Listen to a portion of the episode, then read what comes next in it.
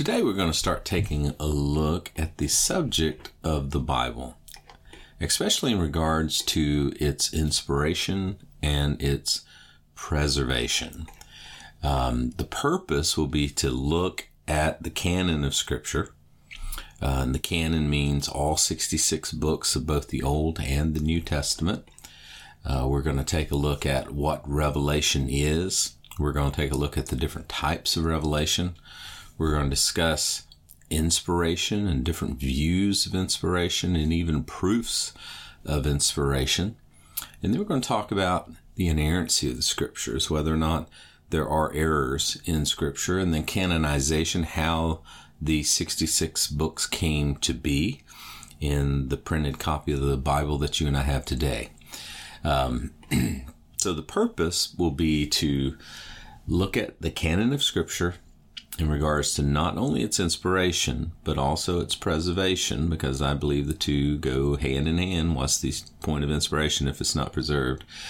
Um, this is with the understanding that it's important to make a study of the scriptures as they are the central um, component of our Christian faith. Everything I know about the living word, Jesus Christ, is found in the written word. In the beginning was the Word, and the Word was with God, and the Word was God. Christianity rises and falls, falls not only on the inspiration of Scripture, but God's ability to preserve them for future generations. So we're going to take a look at the issues of inspiration and preservation. Now, before we can discuss the issue of inspiration, the issue of revelation has to be addressed because it comes first in the sequence of events. The issue of inspiration mainly deals with how revelation was transmitted. So, in general, the word revelation speaks of a disclosing of information that could not have been known otherwise. So, revelation is a disclosing of information that could not have been known otherwise. In the scriptures, the Bible, the word speaks of God disclosing information to man that he otherwise would not have known. Now, in Revelation, there are two types of revelation that we must look at as we proceed, and those would be general revelation and special revelation. Both of them speak of situations in which God is revealing himself to some extent. So, revelation, a disclosing of information that was not previously known, and it is done through general and special revelation. General revelation is by definition it's God's disclosure of himself through nature. It's God's disclosure of himself through nature. And most would agree that there's basically a how would I say it?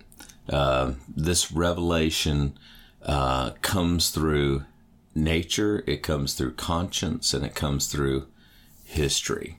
Let's go ahead and take a look at each of these in order. In regards to revelation coming through nature, in the book of Psalms, uh, chapter number 19, let's turn over there, and I do hope you have a copy of the Bible, the Word of God, in Psalm chapter number 19, in verses 1 through 6. The heavens declare the glory of God, and the firmament showeth his handiwork. Day unto day uttereth speech, and night unto night showeth knowledge. There is no speech nor language where their voice is not heard. Their line is gone out through all the earth, and their words to the end of the world. In them hath he set a tabernacle for the sun which is as a bridegroom coming out of his chamber and rejoices as a strong man to run a what race. He is going forth in his end of heaven and his circuit unto the ends of it, and there is nothing hid from the heat thereof. So we see revelation, general revelation, God's disclosure, disclosure of himself through nature in Psalm chapter number 19. The heavens declare, the heavens shout the glory of God. No man looks up, not unless he's been educated, and says this just accidentally happened. Man throughout the ages looks at nature and automatically attributes it to something bigger than himself. That is general revelation through nature. And then we also have general revelation through conscience. Now, the word conscience is the word cone, which means with science. And the word science means knowledge. In other words, God has placed it within man to just know. So not only does nature scream, there's a God, but our conscience does the same. In Revelation chapter 2 and verse number 14, for when the Gentiles which have not the law, in other words, the Gentiles did not receive the Mosaic law. They were not there in the Old Testament when Moses came down with the commandments and all of the other types of law, um, ceremonial law, uh, the moral, the moral law. They, they didn't receive the law. They were not present. It was given to the children of Israel exiting out of Egypt. So the Gentiles who do not have the law do by nature the things that are contained in the law. And more specifically, I think he's referring to the moral law. Thou shalt not kill, thou shalt not steal, thou shalt not commit adultery, thou shalt not bear false witness. They do by nature the things contained in the law. In other words, they just know. They are born with a knowledge that it's not right to steal. They're born with a knowledge that it's not right to kill or to or to lie or to commit adultery or to covet another man's things or another man's wife. Okay? They have not the law, but they become a law unto themselves. In other words, their conscience is bearing witness with them, even though they have never actually read the Ten Commandments, which show the work of the law written in their hearts, and their conscience will bear witness, and their thoughts, the meanwhile, will accuse or excuse them. Man is born with an innate knowledge of right and wrong. That is general revelation. The nature, nature gives general revelation. Our conscience gives general revelation.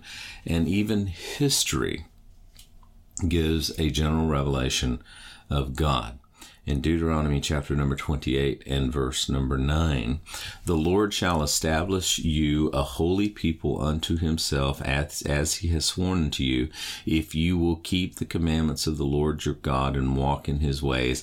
And all the people of the earth will see that you are called by the name of the Lord and they shall be afraid of you as we look back and we see what God has done historically, we can see the fingerprints of God. The word history is His story. We can look back and see God's hand, especially in the lives of the Jewish people. So, general revelation is God's disclosure of Himself in nature God's disclosure of himself in our conscience, God's disclosure of himself in history. You know, the Bible tells us two things about general general revelation. First, it is seen by all men. All men see general revelation.